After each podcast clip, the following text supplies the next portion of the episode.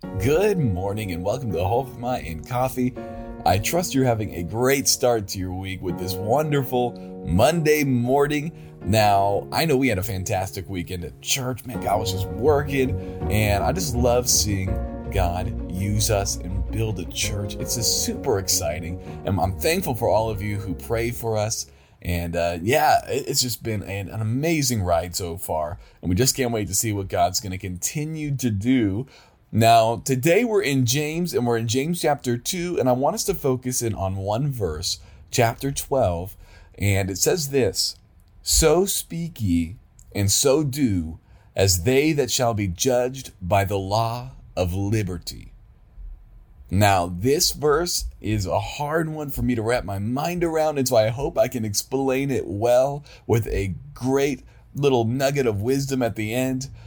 We just in our last podcast talked about how if you commit adultery, you're guilty of murder, vice versa. If you break one part of the law, you're guilty of all because they are all against God. But then we come to verse number 12, and he talks about a different law, the law of liberty. You see, if you've looked at our book, uh, Good News, when it gets around chapter 6, chapter 7 of the book of Romans, you see that we actually died to the law. We are no longer married to that law. We no longer are under the law because of what Jesus did on the cross for us. And when we died with Christ, when we accepted Him by faith, the Bible says that the law doesn't have dominion over us anymore.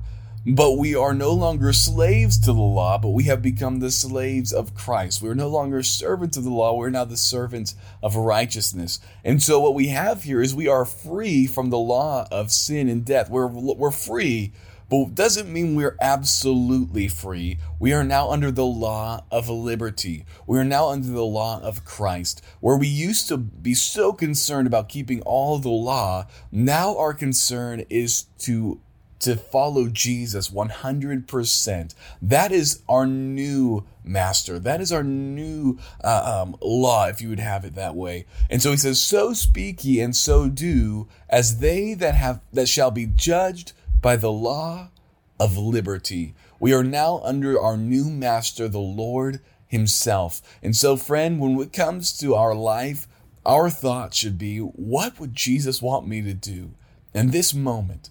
And the thing is, is you don't have to wonder. First, he's left us his word to study and to know what Christ would want us to do in every situation. But the second thing is he's given us his spirit.